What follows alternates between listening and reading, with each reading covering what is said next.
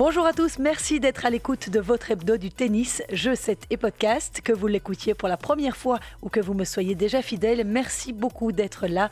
Il y avait une multitude de tournois aux quatre coins du monde cette semaine Rotterdam, New York, Buenos Aires chez les hommes, Saint-Pétersbourg et Wahin chez les femmes. Nous ferons principalement escale à Rotterdam et Saint-Pétersbourg, les deux plus gros tournois de la semaine en termes de points et de prize money. Et nous reviendrons sur la défaite de David Goffin qui connaît une période un peu difficile. Nous entendrons la réaction de celui qui lui a barré la route, le jeune prodige italien Yannick Sinner. Nous évoquerons bien entendu le retour très attendu ce lundi de Kim Clijsters à Dubaï. Je vous ai compilé des passages intéressants d'une interview qu'elle a donnée à la WTA au mois de septembre. Nous parlerons également de ce qui a buzzé sur les réseaux sociaux cette semaine. Plein de choses à vous dire. Merci d'être au rendez-vous. Mon nom est Christelle Joaris, journaliste et passionnée de tennis. S'il vous plaît. Les joueurs sont prêts.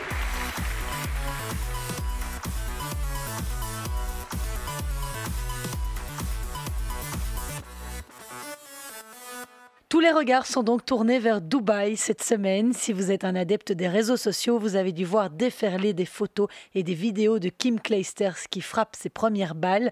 On voit qu'elle n'a d'ailleurs pas encore retrouvé son physique d'antan, ce qui est compréhensible après sept années d'absence et trois enfants. Mais elle y travaille et elle est en tout cas toujours aussi souriante et décontractée.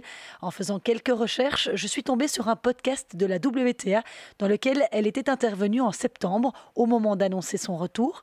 Une étonnante dans laquelle elle se confie sans tabou à la journaliste Courtney Wynne pendant une demi-heure. Elle évoque notamment comment l'idée de revenir sur le circuit a fait son bout de chemin, comment elle a concrétisé ce rêve un peu fou et les obstacles qu'elle craint. Je vous propose d'entendre ces quelques extraits de WTA Insider. Depuis un an et demi, deux ans, c'est arrivé plusieurs fois. À chaque fois que j'allais dans un tournoi ou que je jouais pour un tournoi des légendes, je me rendais compte que j'avais plus le sentiment d'être une joueuse qu'une commentatrice ou une légende. Au fil des années, l'idée d'un retour me hantait, mais je me disais non, ma vie est ici maintenant, à la maison, avec les trois enfants. Mon petit dernier a encore beaucoup besoin de moi. Um, je ne pouvais pas envisager que ça puisse faire partie de ma vie. Je chassais automatiquement l'idée de ma tête dès qu'elle surgissait. Non, je ne peux pas, ça ne peut pas recommencer.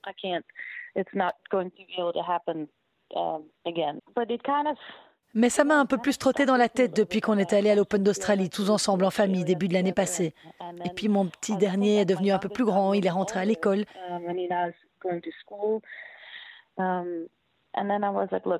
Et puis je me suis dit, bon, je ne sais même pas à qui j'en ai parlé en premier. Je pense que c'était à Sam, mon entraîneur. Essayons de se remettre en forme car j'en ai clairement besoin, surtout depuis la dernière naissance. Oui, je faisais un peu d'exercice ici et là, mais ce n'était rien de consistant. Ce n'était jamais le bon moment entre les enfants, l'académie. C'était compliqué de trouver le juste milieu.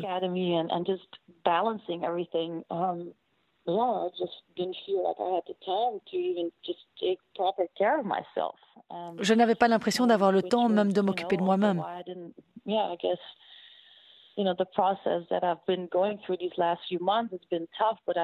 La procédure par laquelle je suis passée ces derniers mois n'a pas été facile, mais j'ai le sentiment d'avoir eu plus d'énergie ces six derniers mois que j'ai eu ces deux dernières années parce que je prends beaucoup mieux soin de moi, parce que je ne mets plus tout de côté juste pour m'occuper des enfants. Je prends aussi un peu plus de temps pour moi. C'est quelque chose que j'avais eu tendance à un peu oublier.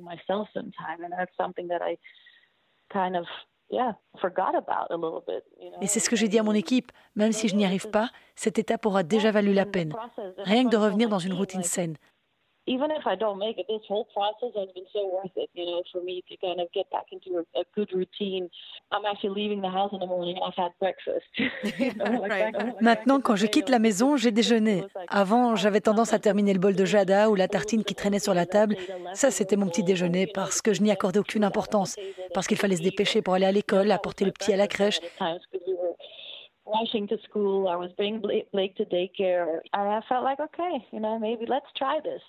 Et puis je me suis dit, ok, essayons ceci. Blake a commencé à aller à la maternelle, j'ai du temps durant la journée, je vais essayer de remettre mon corps en forme dans le but de jouer au tennis à un niveau que je veux atteindre, celui que j'ai dans la tête. Et voyons si c'est possible. Voyons d'abord si mon corps est capable de faire ça.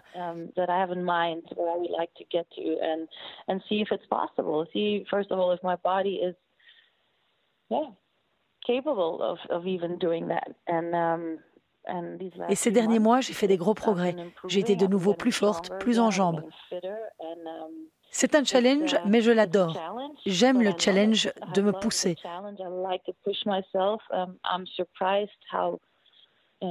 Je suis surprise de voir quand je vais faire un entraînement physique difficile, comment j'arrive à facilement le supporter, comment j'y arrive, comment je le surmonte?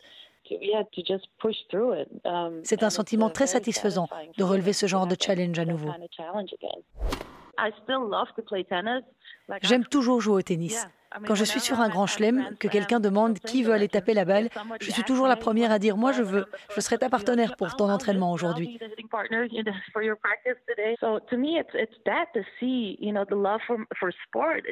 Pour moi, c'est de voir que cet amour que j'ai pour ce sport est visiblement toujours bien là. Mais la question est toujours suis-je capable de l'amener à un niveau où je veux qu'il soit avant de reprendre au plus haut niveau dans un des meilleurs sports féminins du monde?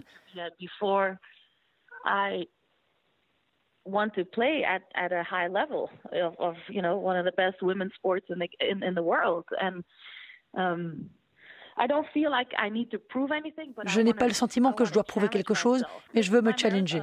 C'est mon marathon à moi. C'est ici que je me dis, OK, essayons. You know, if you want to go through a marathon, you're not going to have the whole media on your face. Me, the, the toughest Évidemment, quand quelqu'un décide qu'il va faire un marathon, il n'a pas tous les médias braqués sur lui. Et ça, c'est pour moi le plus difficile. Moi, je sais que je peux le gérer, mais les enfants, ça, c'est une autre histoire. Notre vie aujourd'hui est tellement facile, simple. Donc, euh, oui, ce n'est pas seulement ma vie qui va changer. Mais évidemment, j'en ai parlé avec mon mari, avec mon équipe, pour essayer de les éloigner de tout ça le plus possible, pour protéger les enfants un maximum protect, you know, protect the children. Obviously, I've always done that in the past. Like I've never really been Évidemment, j'ai toujours fait ça dans ma vie. Je n'ai jamais vraiment été ouverte à partager des choses de ma vie privée. Um, Mais notre vie est tellement établie quand il s'agit de la routine du quotidien, de l'école, que ça, je n'ai pas envie que ça change.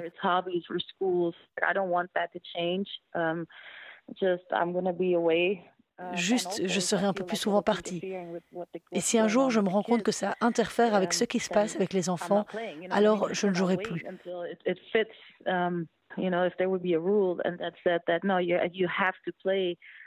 S'il y avait une règle selon laquelle je devais faire 16 tournois sur une année, par exemple, alors j'aurais dit non, je ne ferai jamais ça.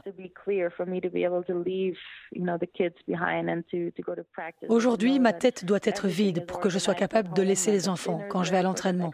Je dois savoir que tout est organisé à la maison, que le repas est prêt, peu importe de quoi il s'agit.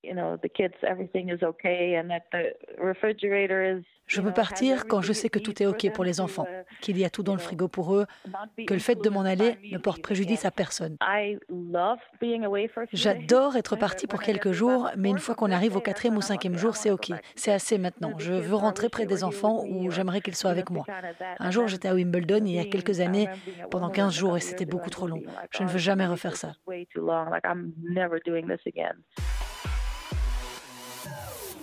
Ce sera en tout cas très intéressant de voir comment Kim Clijsters va gérer cette troisième carrière. Vous pouvez retrouver l'intégralité de cette interview sur le site de la WTA. Kim Clijsters jouera donc son premier match ce lundi à 16h contre la finaliste de l'Open d'Australie, Garbine Muguruza, 16e joueuse mondiale et deux fois titrée en Grand Chelem. Il s'agira du tout premier duel entre les deux joueuses. L'Espagnole n'était âgée que de 18 ans et encore inconnue du grand public lorsque la joueuse de Bray a décidé de mettre un terme à sa carrière à l'US Open 2012. Kim Clijsters a en tout cas déjà bien pris ses marques à Dubaï. Elle s'est entraînée avec Simona Alep cette semaine, la Roumaine qui s'est dit très nerveuse avant de monter sur le cours pour la séance d'entraînement. Un sentiment similaire pour Kim Clijsters. Je suis une grande fan d'elle depuis quelques années. Je l'ai vue gagner Roland Garros et aussi Wimbledon. C'était super de voir quelqu'un qui travaillait autant.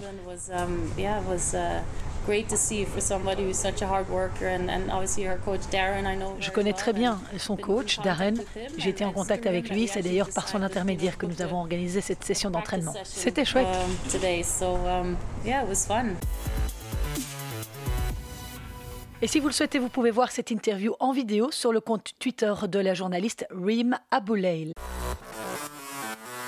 Un dernier petit mot par rapport au retour de Kim Kleisters. Lorsque j'avais rencontré Philippe Dehaas pour mon jeu 7 et podcast de début février, je lui avais demandé s'il croyait au retour de la Belge sur le circuit WTA, puisqu'il y est coach depuis quelques années, et si selon lui, elle était capable de revenir au plus haut niveau. Non, je pense pas. Euh, alors c'est très bien qu'elle revienne parce que ça reste un jeu et, et je serais très excité de la voir sur le terrain mais je pense pas que ça va aller euh, parce que physiquement, quand on se rappelle, sa fin de carrière était compliquée. Elle était souvent blessée. Là, elle est déjà blessée avant de recommencer. Hein. Elle, était proche de, revenir en Australie et, son corps a craqué. Donc, je pense que physiquement, ça va être compliqué. Euh, l'envie est là, c'est certain. La motivation, l'expérience, tout ça, c'est top.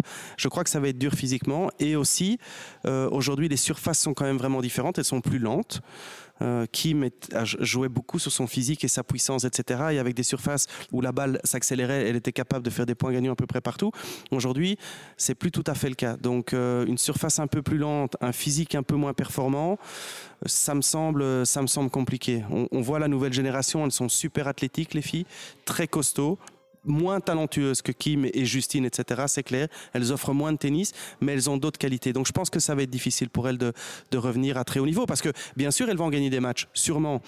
Mais, mais c'est quoi le but? C'est de gagner quelques matchs ou c'est d'essayer de, remonter dans les meilleurs? Gagner des matchs, je crois qu'elle le fera. Revenir dans les 20, dans les 30, plus compliqué, je pense.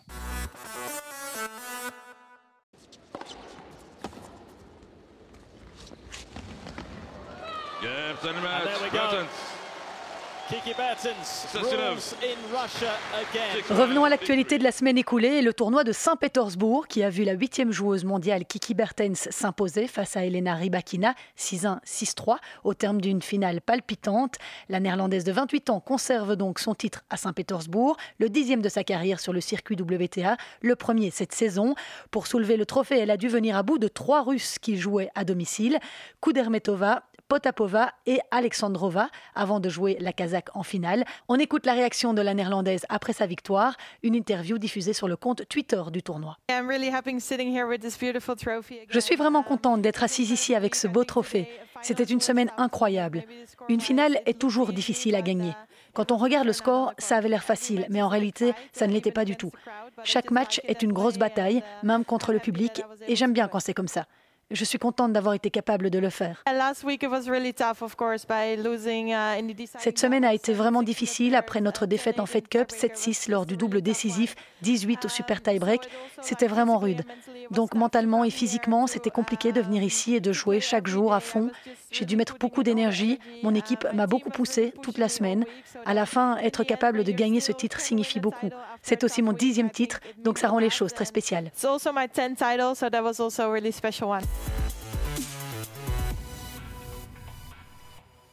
Un petit mot de notre seule représentante belge dans ce tournoi de Saint-Pétersbourg, Alison Van Uitvank. Après un mois de janvier compliqué où elle n'avait pas réussi à gagner le moindre match en simple, la Belge a repris quelques couleurs en Russie.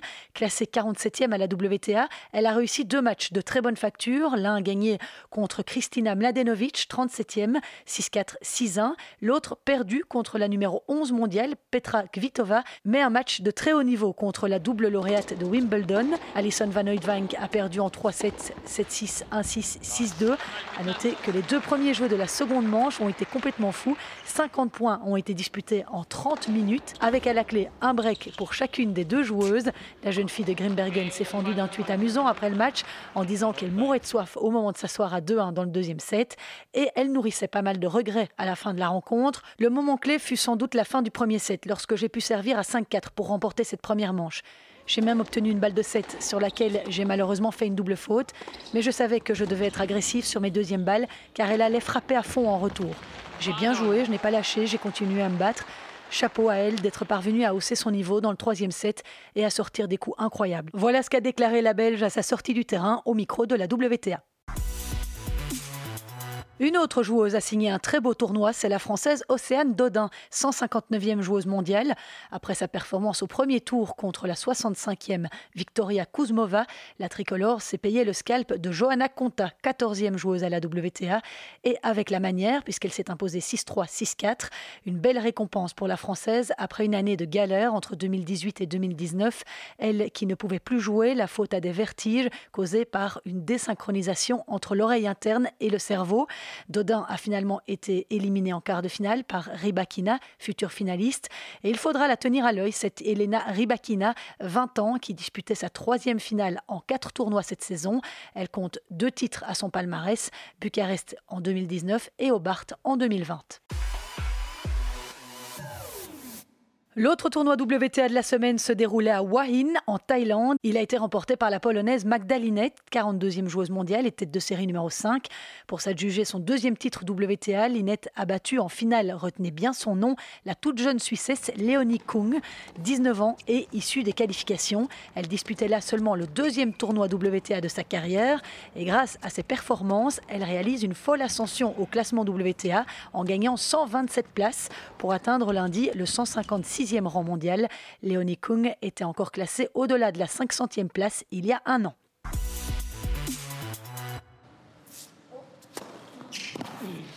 Magnificent Monfils. Chez les messieurs, joli doublé pour Gaël Monfils au tournoi ATP 500 de Rotterdam. Le Français conserve son titre et empoche un second trophée cette année après celui de Montpellier dimanche dernier. C'est le dixième titre de sa carrière. Dans cette finale à Rotterdam, le Français de 33 ans, neuvième joueur mondial et tête de série numéro 3, a battu le Canadien Félix Auger-Aliassime, 21e à l'ATP. Il l'a battu 6-2, 6-4. Une belle performance pour Gaël Monfils parce que de nombreux joueurs du top figuraient dans le tableau et on a eu droit à quelques beaux duels et de grosses surprises. On en reparle tout de suite.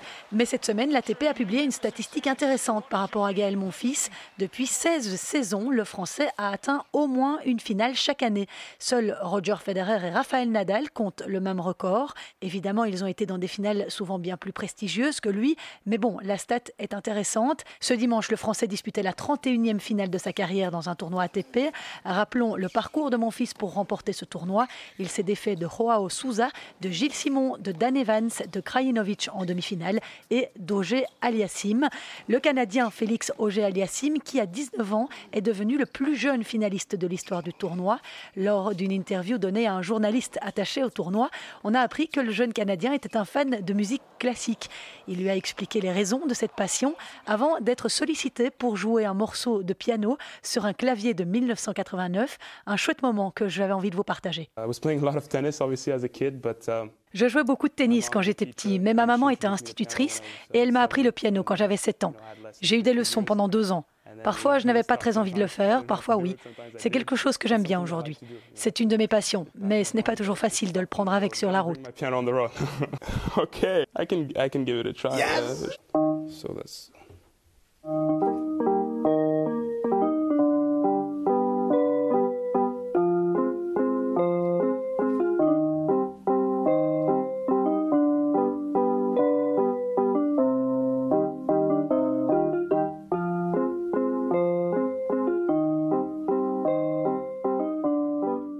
Voilà pour ce moment insolite avec le très sympathique Félix Auger Aliassim. Durant ce tournoi de Rotterdam, de nombreux favoris ont mordu la poussière, à commencer par la tête de série numéro 1, Danil Medvedev. Le russe a été battu dès le premier tour par Vasek Pospisil, 104e à l'ATP, mais ex-25e joueur du monde, opéré au dos il y a un an. Medvedev a été battu 6-4, 6-3 après 67 minutes. Pospisil, qui avait battu David Goffin la semaine dernière en demi-finale à Montpellier, a été éliminé au tour d'après par Krajinovic. Le Canadien Pospisil a fait le buzz sur les réseaux sociaux après qu'on l'ait vu en finale de Montpellier la semaine passée boire du sirop d'érable à la bouteille lors d'un changement de côté. Un journaliste de Tennis Channel lui a demandé si c'était son truc pour se mettre en forme. Yeah, well, you know what? Like I, I, love maple syrup. I'm a huge, I'm a huge maple syrup guy. I mean, I, I didn't even realize. Oui, j'adore le sirop d'érable. Je suis un énorme fan.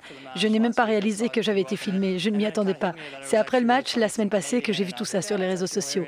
Ça m'a beaucoup amusé parce que je suis canadien. J'ai trouvé ça hilarant. Mais c'est habituel pour moi. Je voyage avec, j'en mange tous les jours, notamment au petit déjeuner. C'est très bon pour vous. Je me suis dit que ça pouvait être bon pour un sportif aussi. J'ai essayé et j'adore, donc euh, je pense que je vais encore continuer.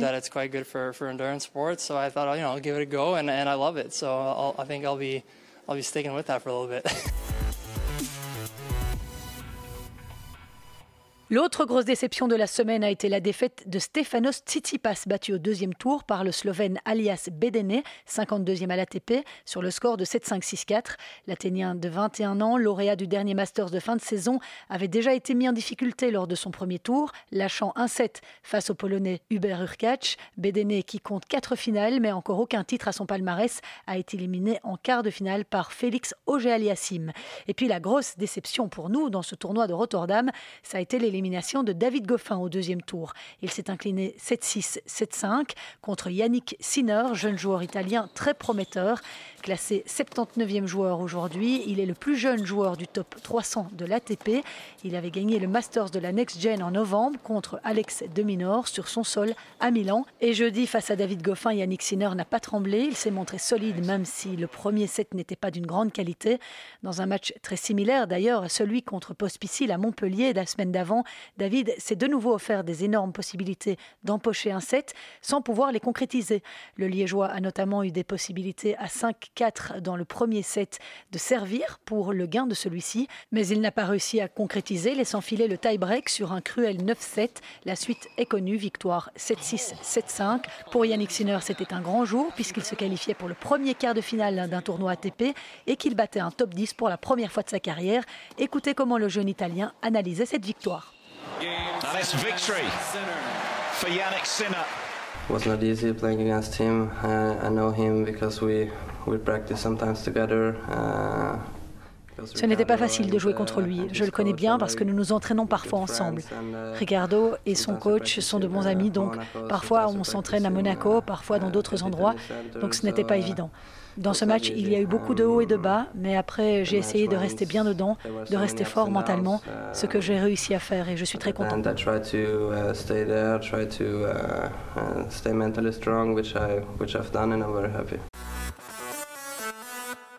Yannick Sinner est en tout cas vu par certains comme un futur très grand champion, notamment par John McEnroe lors d'une conférence de presse qui se tenait juste avant l'Open d'Australie au mois de janvier.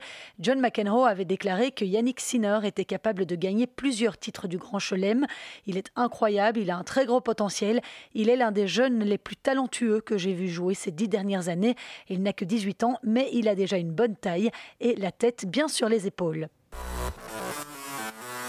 Lors de ce match perdu par David Goffin, on l'a vu légèrement perdre son sang-froid, notamment lorsqu'une personne a été bruyante dans le public, sans doute pas mal de frustration. S'il donne l'impression d'être relativement détendu sur le cours, en réalité c'est un vrai nerveux. Le Liégeois l'a expliqué lorsqu'il participait à l'Open Sud de France à Montpellier la semaine passée, dans la séquence Ask Goffin, où il répondait à quelques questions des internautes. Euh, j'essaye de paraître calme et pour rester lucide euh, et, concentré sur ce que j'ai à faire, parce que je sais que dès que je m'énerve, euh, je ne le suis plus et, je fais parfois les mauvais choix. Donc même si j'ai l'air d'être calme, à l'intérieur parfois ça peut, ça boue et ça, et je peux être énervé. Deux autres tournois ATP se jouaient cette semaine à New York et à Buenos Aires. À New York, c'est le Britannique de 25 ans Kyle Edmund, 62e mondial, qui l'a emporté face au vétéran italien Andreas Seppi, 98e. Il l'a remporté 7-5, 6-1. Il s'agit du deuxième titre de la carrière de Kyle Edmund après Anvers en octobre 2018. Et puis à Buenos Aires, le Norvégien Casper Ruud, 45e joueur mondial, s'est offert le premier titre de sa carrière à 21 ans en battant en finale le Portugais Pedro Souza, 145e, 6-1, 6-4. Sa victoire lui permettra de grimper ce lundi de 11 places au classement ATP pour atteindre le 34e rang mondial, soit le meilleur classement de sa carrière. Et avant de terminer ce podcast, c'est le moment de la séquence consacrée aux infos en bref. D'abord, encore quelques résultats belges à vous donner et cette victoire du Waterlootois Clément Gaines, 780e à l'ATP. Il a remporté dimanche la finale 100% belge du tournoi d'Héraclion en Grèce. Il a battu en 3-7, 3-6, 6-4, 6-1 Zizou Berks, mieux classé que lui, 523e. À 23 ans, Clément Gaines décroche son tout premier titre sur le circuit ITF. Il comptait 5 titres futurs à son palmarès. Ruben Bemelmans, 250e joueur mondial, a été éliminé, lui, en huitième de finale du tournoi Challenger de la Manche, joué en salle à Cherbourg. Bemelmans a été battu 6-2, 6-4 par l'Allemand Mischa Zverev. La défaite contre la Belgique à Courtrai a été la dernière rencontre de Dias Doskarayev en tant que capitaine de l'équipe de Fed Cup du Kazakhstan. En poste depuis avril 2013, il a démissionné. Yaroslava Shvedova, 32 ans, va le remplacer en tant que joueuse capitaine. Roger Federer ne jouera qu'à Roland Garros sur terre battue. C'est son agent Tony Gotzik qui l'a annoncé jeudi. L'année dernière, on se souvient que le Suisse s'était aligné à Madrid et à Rome. Ce ne sera pas le cas cette fois-ci. Robert Farah Blanchi, le numéro 1 mondial du double, avait été contrôlé positif. Les analyses avaient décelé la présence de boldenone, un stéroïde anabolisant, ce qui avait entraîné sa suspension temporaire. Il n'a d'ailleurs pas joué l'Open d'Australie. Mais ce lundi, les instances de l'ITF ont annoncé que le joueur avait été reconnu non fautif. Il est donc dès à présent autorisée à retourner sur le circuit. Ekaterina Makarova raccroche la raquette. Elle a annoncé sa retraite du tennis professionnel sur son compte Insta. Ancienne top 10 en simple et numéro 1 mondial en double, la Russe avait disputé son dernier match il y a presque un an à Dubaï. Joueuse de tennis pro depuis 2004, elle a remporté trois titres en simple et 15 en double. Elle avait signé deux demi-finales en Grand Chelem, en 2014 à l'US Open et en 2015 à l'Open d'Australie. Netflix a annoncé cette semaine la sortie prochaine d'une série documentaire sur la vie de Naomi Osaka en association avec Uninterrupted. Actuellement numéro 10 mondial, la tenniswoman japonaise de père haïtien et coachée par notre compatriote Wim Fissette prépare sa participation aux Jeux olympiques de Tokyo 2020. Enfin, Renée Zellweger, qui a remporté cette semaine l'Oscar de la meilleure actrice dans un rôle principal pour son interprétation de Judy Garland dans le film Judy, a inclus Serena Williams et Vénus dans une énumération des héroïnes de notre monde. C'était lors de son discours de remise des prix. Après Marine Cilic, c'est Jérémy Chardy qui est devenu papa cette semaine. On avait pu voir sur Instagram les photos du joli ventre rond de sa femme ces neuf derniers mois. Suzanne Chardy a mis au monde mercredi le petit Stone. Le bonhomme et son papa partagent exactement la même date de naissance à 30 minutes près.